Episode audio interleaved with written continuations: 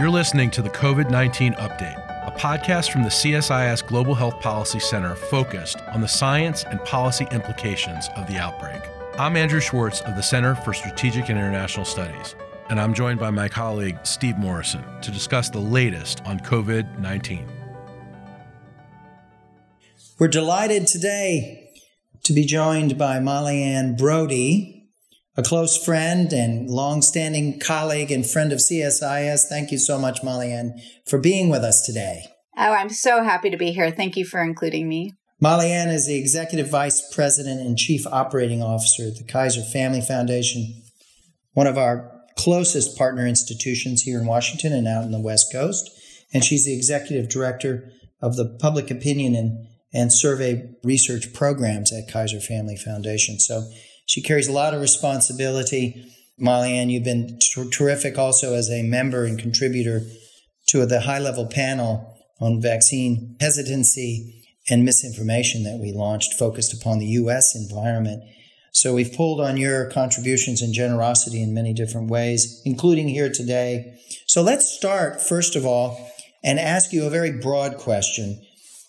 Here we are in the midst of a health emergency, a pandemic that's unfolded, galloped forward in, in, in ways unforeseen, profound ways, starting at the early, early part of this year. It's still very much with us.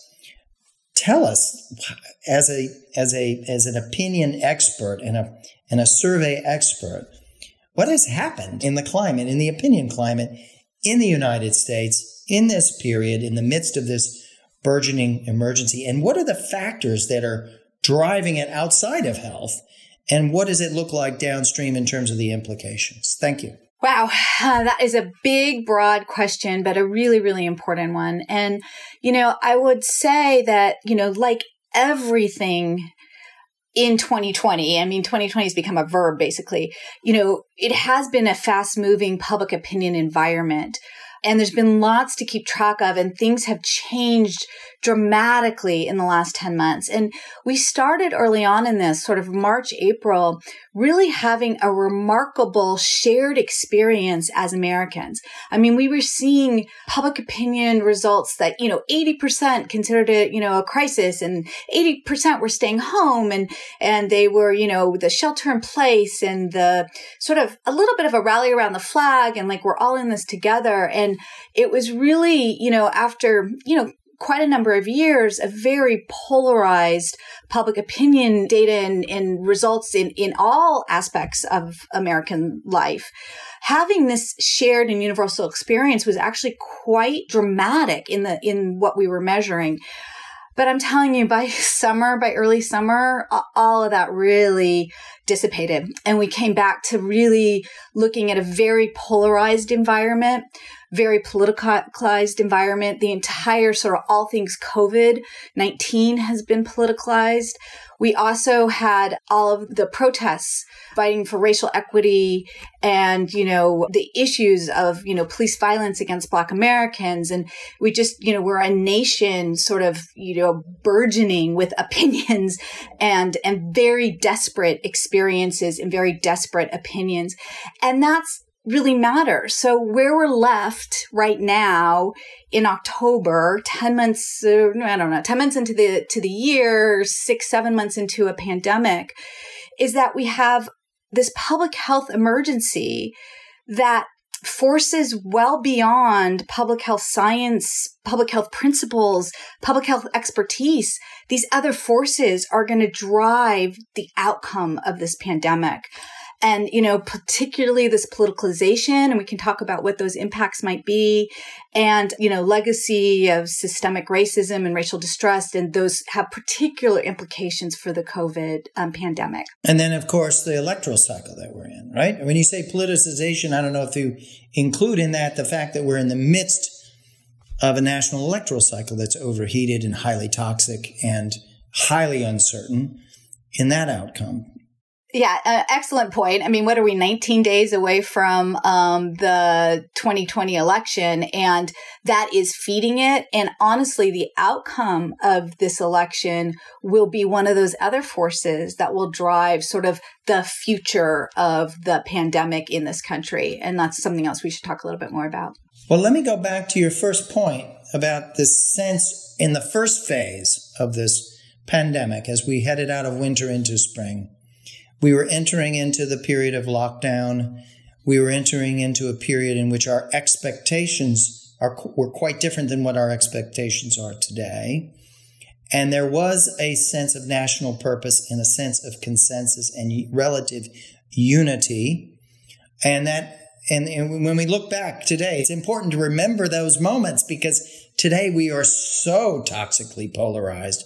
And yet it was uh, six months ago people were speaking with a lot less animosity and anger and division around this pandemic and what it meant in terms of their behavior and others' behaviors and sacrifice. There was a sense of national purpose. There was enormous compliance during the lockdown, and we weren't tearing masks off each other's faces or accusing each other of of being pro science or anti science. So why why do you think we had that first burst of relative national unity and consensus in that period? How do we explain that? You think? Yeah, I think there was sort of two things going on. And I think the first thing is there was just so much unknown. It was so scary. I mean, you know, uh, the public health officials didn't know what was going on. You know, there was a lot of confusion. There was a lot of concern and people felt that personally. There was, um, you know, a massive increase in the number of deaths. They didn't know at that time who was more likely to die and not die. There was just a lot of unknowing. And so there was a lot of, I think, coming together sort of for a national purpose that way. The other thing is let's, you know, be clear, the the leadership and the administration at the top had sort of a different voice kind of early on. Right away at the beginning of the pandemic, certainly the White House and the president were, I think, universally a little bit slow in, at least compared to what the public health officials had hoped they would jump on the, the, the train about expressing concern. But by April, they had really changed their tune. The the president had talked about you know so shelter in place and this was something we needed to do. Sort of so we were speaking a little bit more with one voice for a very short period of time. And then that really changed after those first i don't know month or 6 weeks of shelter in place. And the message that was coming out of the White House and the administration became more and more at odds um, of the message that was coming out of the public health community and certainly some of the states that were hardest hit.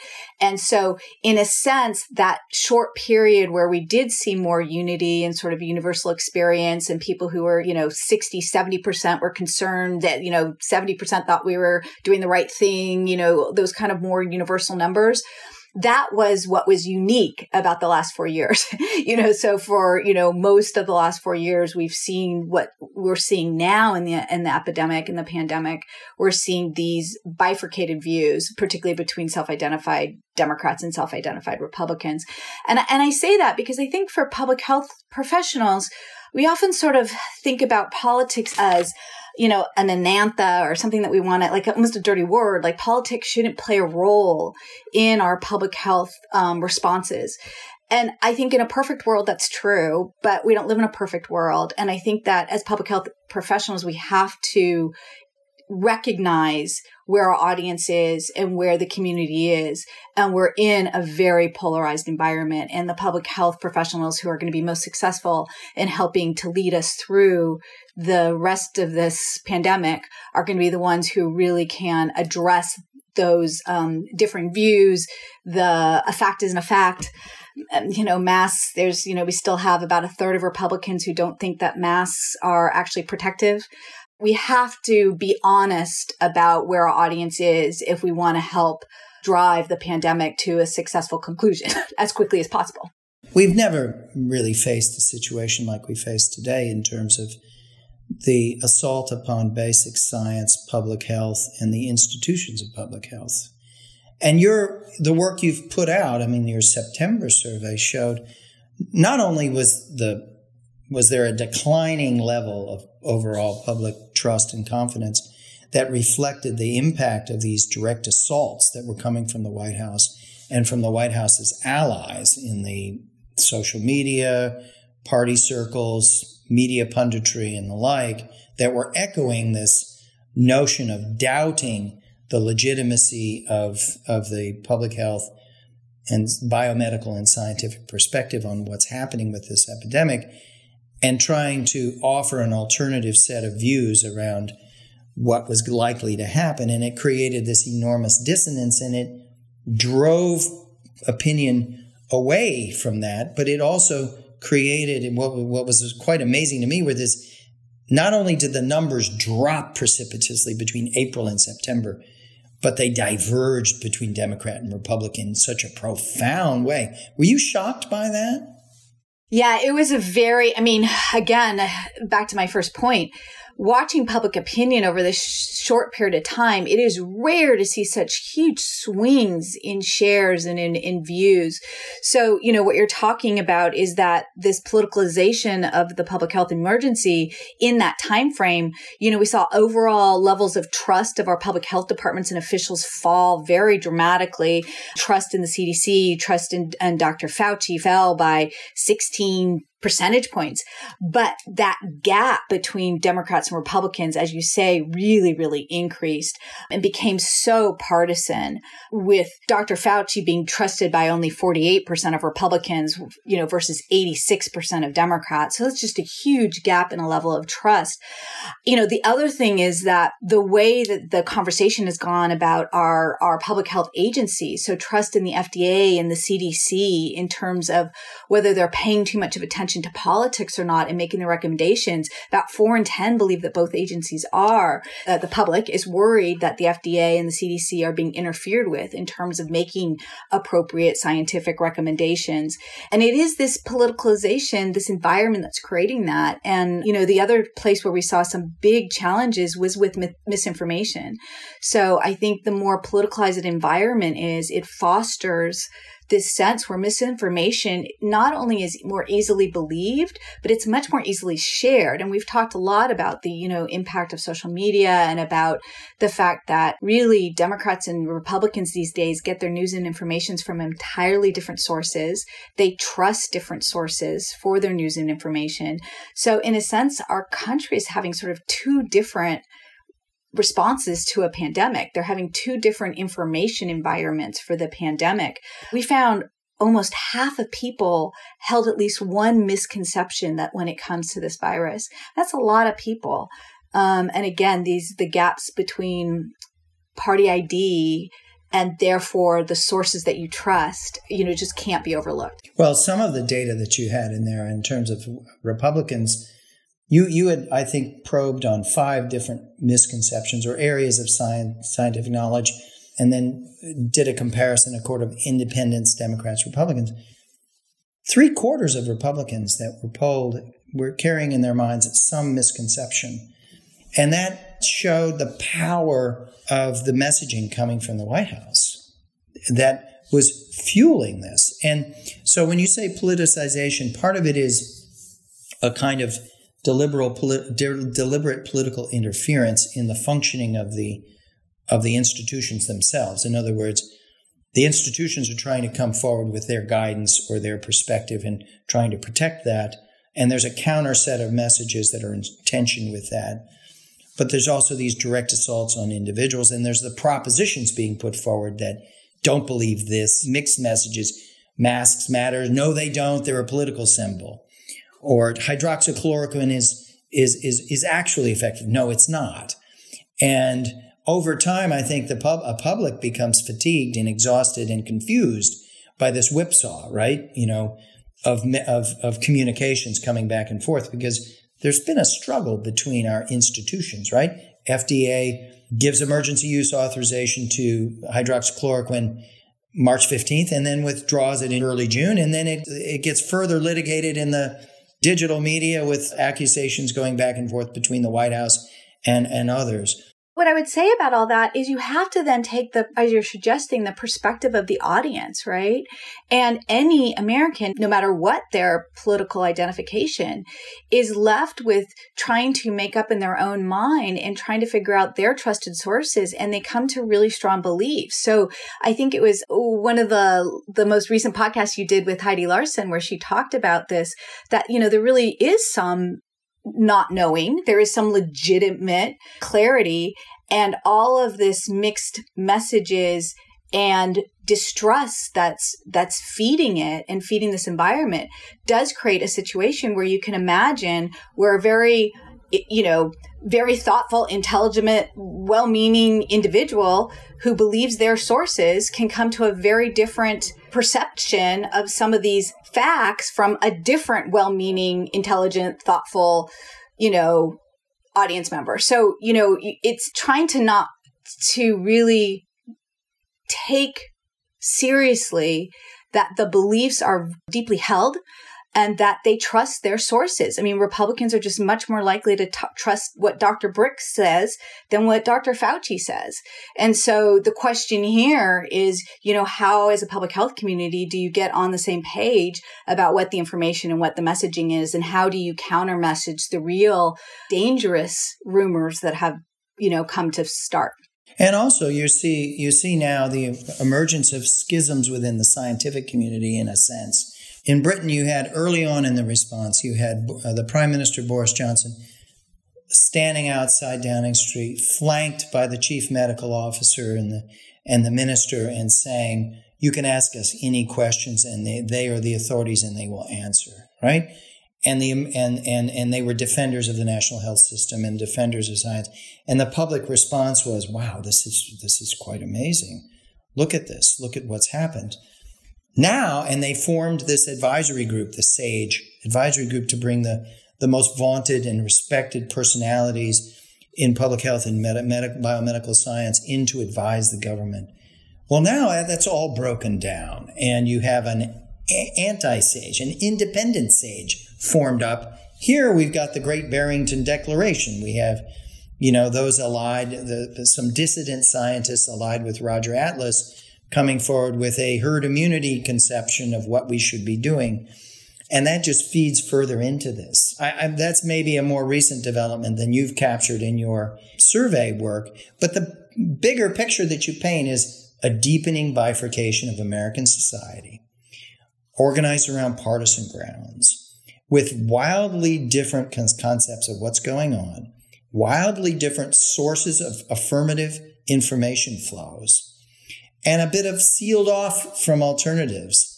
So, what does this, whether Biden or Trump wins the presidential election, we're going to enter the 2021 a very deeply divided country. And I think the implications for this pandemic and you know particularly as we move into this next stage as we're talking so much about a potential vaccine and right now you know we're really talking about a hypothetical vaccine. So all the numbers we're getting in terms of people's willingness to, you know, thinking they're going to take it or not taking, we have to take those numbers with a grain of salt because there isn't an actual vaccine we're really asking about now. But with so much mistrust of the other side, in a sense, and, and with so much otherness, depending on who wins the election, will really change who will need to be convinced of what and by whom. You know, for there so to be uptake President of, Trump, uptake of a safe and effective yeah, vaccine. The vaccine. Right. So there are some people, right? If President Trump wins this election and and President Trump's administration is responsible for the distribution of an ultimate vaccine, some portion of our population is going to trust what he says and trust what his administration says, and then a big another portion, particularly the Democrats and particularly some of the hardest hit groups, are not going to trust that information and be much more hesitant. Alternatively, if all of a sudden there is a President Biden and a President Biden administration, and they are talking about the safety and the effectiveness of a vaccine and talking about how it went through testing, there's going to be a complete flip on who's going to trust what they have to say and who's going to trust, you know, getting that vaccine. So in a sense, the public health community right now, and luckily we're getting close, hopefully, to the end of this endless election season, but for another 18 days, in a sense, you have to be developing two whole sets of messages and two very different set and think about very different sets of um, messengers. I mean, which is another important piece of this. Um, and so I do think that the election outcome is going to have a huge impact on how we move forward it has the potential to switch who's going to trust who, you know, and we're just going to have to keep track of that and keep monitoring it over time. And we're going to have to take it very seriously as we do develop messages and messengers for any actual vaccine and what it really does mean for uptake and safety and all those kinds of things. Doesn't it also suggest that, I mean, this is a dangerous and dysfunctional reality that we're going to, that we've entered and doesn't it suggest that a President Biden or even a President Trump should pause and rethink what is it going to take to get back to some kind of unified effort? You know, in other words, how do we begin to sort of reverse this course and create some kind of consensus where we're not trapped in an, in an endless street fight over these issues that defeat what we're trying to do? What we're going to be trying to do is get out from underneath this terrible pandemic, the economic crisis, the social instability that it is that it has pushed us on. And I do think that Americans, when they're offered the chance, a vaccine, go back to school, go back to work, start having vacations, travel internationally, go to your favorite restaurants, do the all of those things that have been taken away from you for this period of time can come back if we can all as a common as a common society agree that we're going to, in an orderly way, get towards 65 or 70% coverage over an extended period of time while continuing to mask and social distance. And that's a, that's a message that needs to be delivered to, as we get these tools, hopefully the psychology and motivation shifts. But if our leadership takes a different posture, which is not stoking division and instability and misscience and, and falsehoods, but saying, okay, we're all in this together and we now have a set of opportunities. And we need to set aside some of these other things and think about what is real and what is not and what's in our own best interests. Because I was going to get to this with you. People don't want to be told what to think, they want to be persuaded of how they might want to be thinking. They want to be engaged and respected, whether they're on whatever side of this political equation they are. And we see this in our own political culture. There is an, a deeply felt libertarianism and individualism, and aversion to a strong top down, centralized set of set of messages on any matter. And it's all long since been true on public health. So, how do you see that set of challenges? Yeah, I mean, I think you're exactly right. What it suggests is that, you know, no matter who's leading our nation, you know, in a matter of, of months, the need for diversity of voices in the messaging around any of this, the diversity of voices so that everyone sees somebody that they trust, right? We know that doctors are very trusted sources, right? We know that, you know, Republicans tend to trust certain sources and Democrats trust other sources to the extent that all those voices and all those sources can be aligned in their messaging and in their information that they're giving, that will be you know, a way forward. And I think that, you know, this is an important time to bring in another sort of diversity in our nation, and that's our diversity by race. And we've been having some very intense um, racial justice conversations in our country. And there's huge implications when it comes to the coronavirus um, vaccine and the the pa- the pandemic. You know, the racial disparities and the legacies of mistreatment and systemic racism and distrust of our healthcare system really are at odds with the fact that we know that the pandemic is having such a disproportional impact in you know black and brown communities right now. And so that is another area of diversity that we need to head head on. You know we just completed a very um, groundbreaking s- survey project with um, the undefeated journalists. And we really focused on the views and experiences of african americans and and their distrust of the healthcare system and, and how that plays out in the case of COVID. And I mean, just as, you know, a, a single data point, two thirds of Black adults think that the federal government would have taken stronger actions to fight the pandemic if white people were getting sick and dying at higher rates than black people. So just, you know, as just a starting point, that level of distrust that, that how we're even addressing the pandemic is based on race. And then certainly, you know, when it comes to taking a vaccine, you know, Black Americans are much more likely to say that they're concerned about safety concerns and particularly about distrust of the healthcare system. Whereas whites who are reluctant to take a vaccine, they're just much more likely to think they don't need it. And so, I mean, these are some really significant areas where, again, leadership is going to be paramount and leadership that has voices from trusted community members. And this is, you know, again, as you say, not going to be a time for top down. It's going to be community members being able to talk to community members with authority and with, um, with um, with that level of trust and we're going to have to take it very seriously if we expect to to make any you know lasting you know progress and quick progress to stem the tide of the pandemic. If i may just uh, say a few words about this work. The title of it is uh, kaiser family foundation the undefeated survey on race and health came out october 13th really powerful piece of work. The sample size for the for the black population was 800 so it was a it was a super sample or an oversample a couple things just I read through this a couple of times and and uh, some of it I couldn't believe when I first read it and I and I wanted to get back to you and ask you like how shocked were you or how or were you, or were you just expecting this? But the picture that it paints of the black community in America is a picture that's of a community that's that's bearing a very excessive financial and mental health burden by this pandemic. 40% know someone who has died. That's much higher than the white population, which is under 25%. They, the personal experience of perceived discrimination and racial bias is pervasive in daily life. The percentage of people who have a personal recent experience of discrimination is somewhere around 60%. And when you look at women, it's even higher. So the pervasiveness of this sense of, of racial discrimination and the health sector, I, I knew that there was skepticism in the health sector. There's plenty of historical reasons with this. We've seen this access to the health system, suspicion of the health system many times over the, as you point out in this, uh, there's a whole body of work going back a couple decades looking at this. But the health sector comes across here as a zone, as an active key zone of discrimination in American society.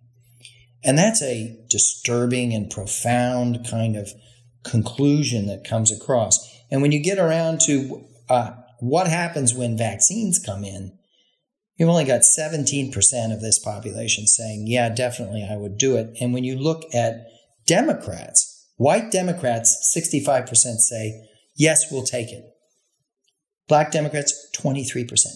42% gap between white and black Democrats on will they, how are they looking at the prospect? We got an enormous amount of work to do as a country. This contrast between the population that is bearing the highest burden and damage to their lives, the disruption of their school children, their ability to put food on the table, their ability to keep their families together all across all of those dimensions. This community is under excess stress, worse than almost any other community, perhaps na- Native Americans. The Latinx community is under stress, but it does not seem to be as extreme. First of all, were you surprised at these at these results? Because as I read and added these up, I was like, oh my gosh, I just did not comprehend the magnitude of this and the challenge this presents where you have the most impacted, the least willing to think that the health system is going to ever come to their aid. Yeah, I mean, I have to say, as a survey researcher, I love when I get my data back, right? I, I you know, I've been thinking about what I want to ask people. I want to, you know, find out, I you work really hard on the questionnaire or whatever, and you get the data back, and I'm always surprised. There's always something that is surprising. And in this case, as you say, the pers- the pervasiveness of results, there wasn't, a, you know, a single place on the survey where there was sort of a relief in terms of these just desperate results between black and white Americans. I think the other thing that was very I guess just profound to me is the trends over time. So, for example, the share of Black adults who believe that race based discrimination in healthcare happens very or somewhat often has increased pretty dramatically over the last 20 years. So we last asked that question in 1999 and 56% of blacks said that there was race-based discrimination happens very or somewhat often. It's now 7 in 10. I mean, so it's a huge increase when you talk about as black, you know, men, you know, whether it's a good time to be a black man um, in America today, you know, it's a quarter say it is right now, but that is down from 60% in 2006. So I think that it's not just the the general um, pervasiveness of all these results, but the fact that it's growing in this community, and it's going in the wrong direction, I guess, and it's going in the wrong direction at exactly the time that we have an unprecedented public health emergency, the pandemic, which has also created a really unprecedented economic emergency and that that economic emergency is so disproportionate among this exact same population. So this group of our you know, fellow Americans are just getting hit from all sides. They're getting hit on the economic front, they're getting hit on the health front, and we're trying to address it in a context where there's this, you know, historical discrimination and this historical distrust that we haven't made any progress in terms of overcoming. And it, you know it just creates sort of the perfect storm. I mean really the perfect storm. And i think if there's any you know area that we have to just focus all energy on and to get everyone around the table and to get the diversity of voices around the table and to get the messages and the messengers around the table it's really you know with a focus on this group of our fellow americans well, you've made a major contribution. I know this is just fresh out, so you probably don't have yet an accurate gauge of how this will be consumed and acted upon, but but I think this this is a very moving and powerful piece of work and congratulations on that. I would just say I would just to make a plug, I encourage every listener to go either on our website or go up to the undefeated where you can read all the stories. The stories from the journalists are so powerful. I mean, as a data person, I love the numbers, but when a journalist, a talented storyteller like the Undefeated's editors and reporters are, when they take that data, talk to people, put it in in in in the real world, it brings it to life and it makes it really just so much even more powerful. So I just want to do a plug for the articles themselves. It's very much worth a, a read. Before we run out of time, I just want to ask you to reflect you know, you you you're a premier pollster, survey ex, research expert. You've been doing this for for some time in many different contexts. But what does it mean to be conducting polls in the midst of a pandemic, an economic crisis, turbulence surrounding racial injustice, high uncertainty, highly fluid, a period that's just fraught with tensions and anger and divisions and polarization? What does that mean? I mean, this is how do you approach this? How do you have to adapt your practices and your approaches in an environment like this that is really so exceptional?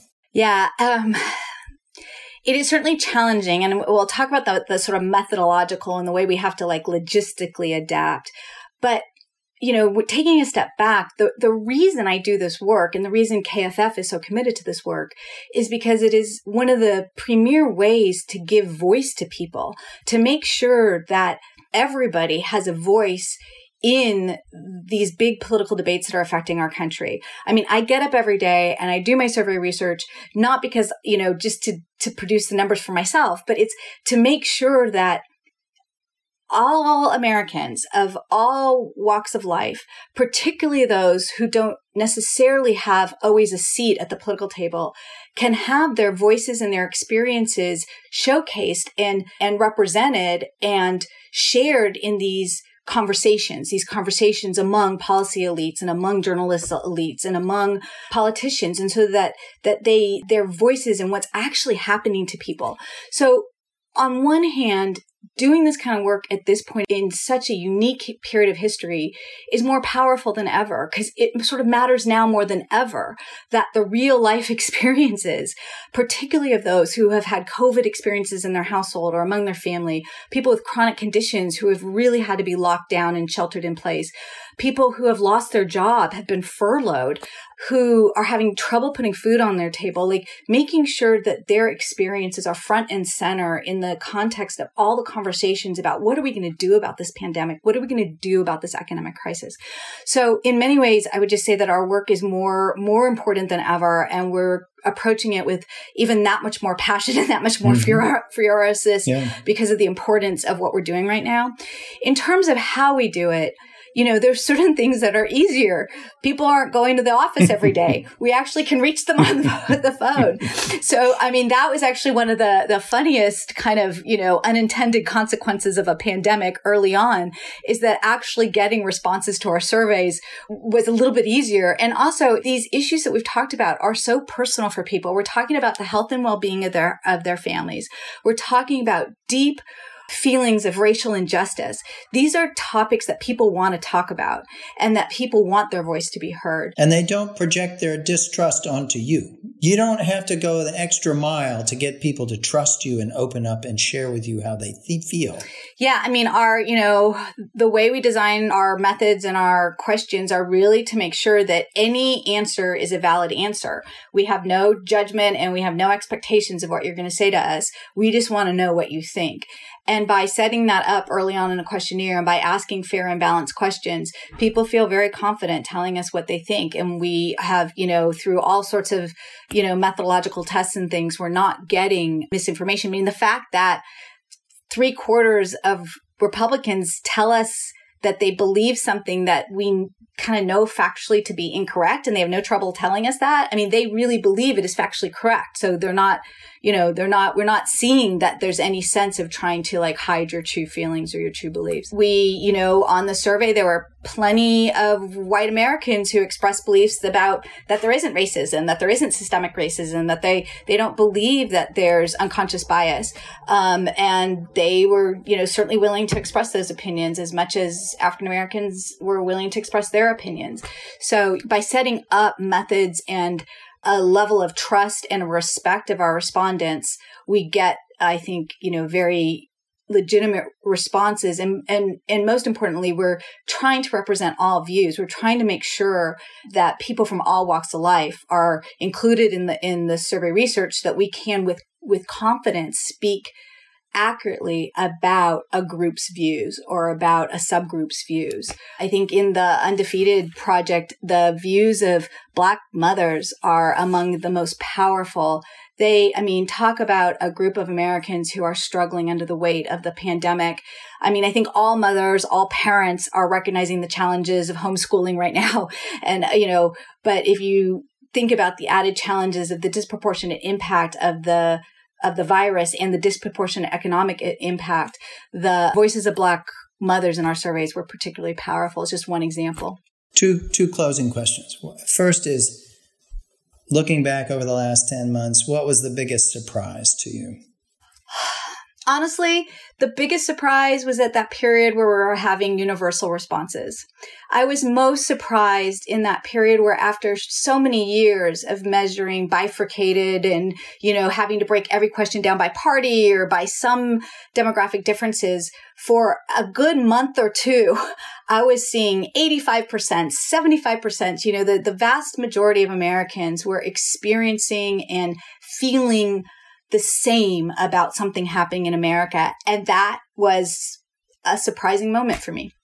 So the closing question is the one that we ask everybody that comes on this podcast, which is, all right, you've painted a picture that's pretty disturbing, right? And and and very chaotic, very divided, and not moving in the direction we want things to move. So what gives you hope and optimism looking ahead? I think what gives me hope and optimism is that there are so many Americans who have been so willing to take serious sacrifices on behalf of the public health they, of the nation. They have stayed home from work. They did shelter in place. They are wearing masks. They are doing bubbles. And, you know, they're doing that not necessarily because they themselves are in a very, very dangerous demographic group that can get really sick from the virus, but because they know it's the right thing for the country. And I think that is what gives me hope at a moment like this. If the leaders and if our experts can get their messaging straight, can keep working on their, you know, facts and analysis, include a diversity of vo- voices and communicating those, I believe that as a nation, the American public wants to move forward, defeat this current crisis, and get back on track to our nation and our recovery. That's very eloquent and powerful. And thank you so much. Thank you so much for being with us today and taking so much time to, to share with us your insights. But thank you so much for the for the great work that you do and that Kaiser Family Foundation does as an institution and all of the generosity that you you and your colleagues at Kaiser have shown us at CSIS over the years and, and up to the present. So we're really grateful and thanks. This was a wonderful conversation. Thank you. And I just want to thank you and CSIS for all the leadership you are providing in this arena. I mean, it is groups like you and your partnerships and your high level panel, and it's those are the things that are going to make a difference in the future. So thank you very much.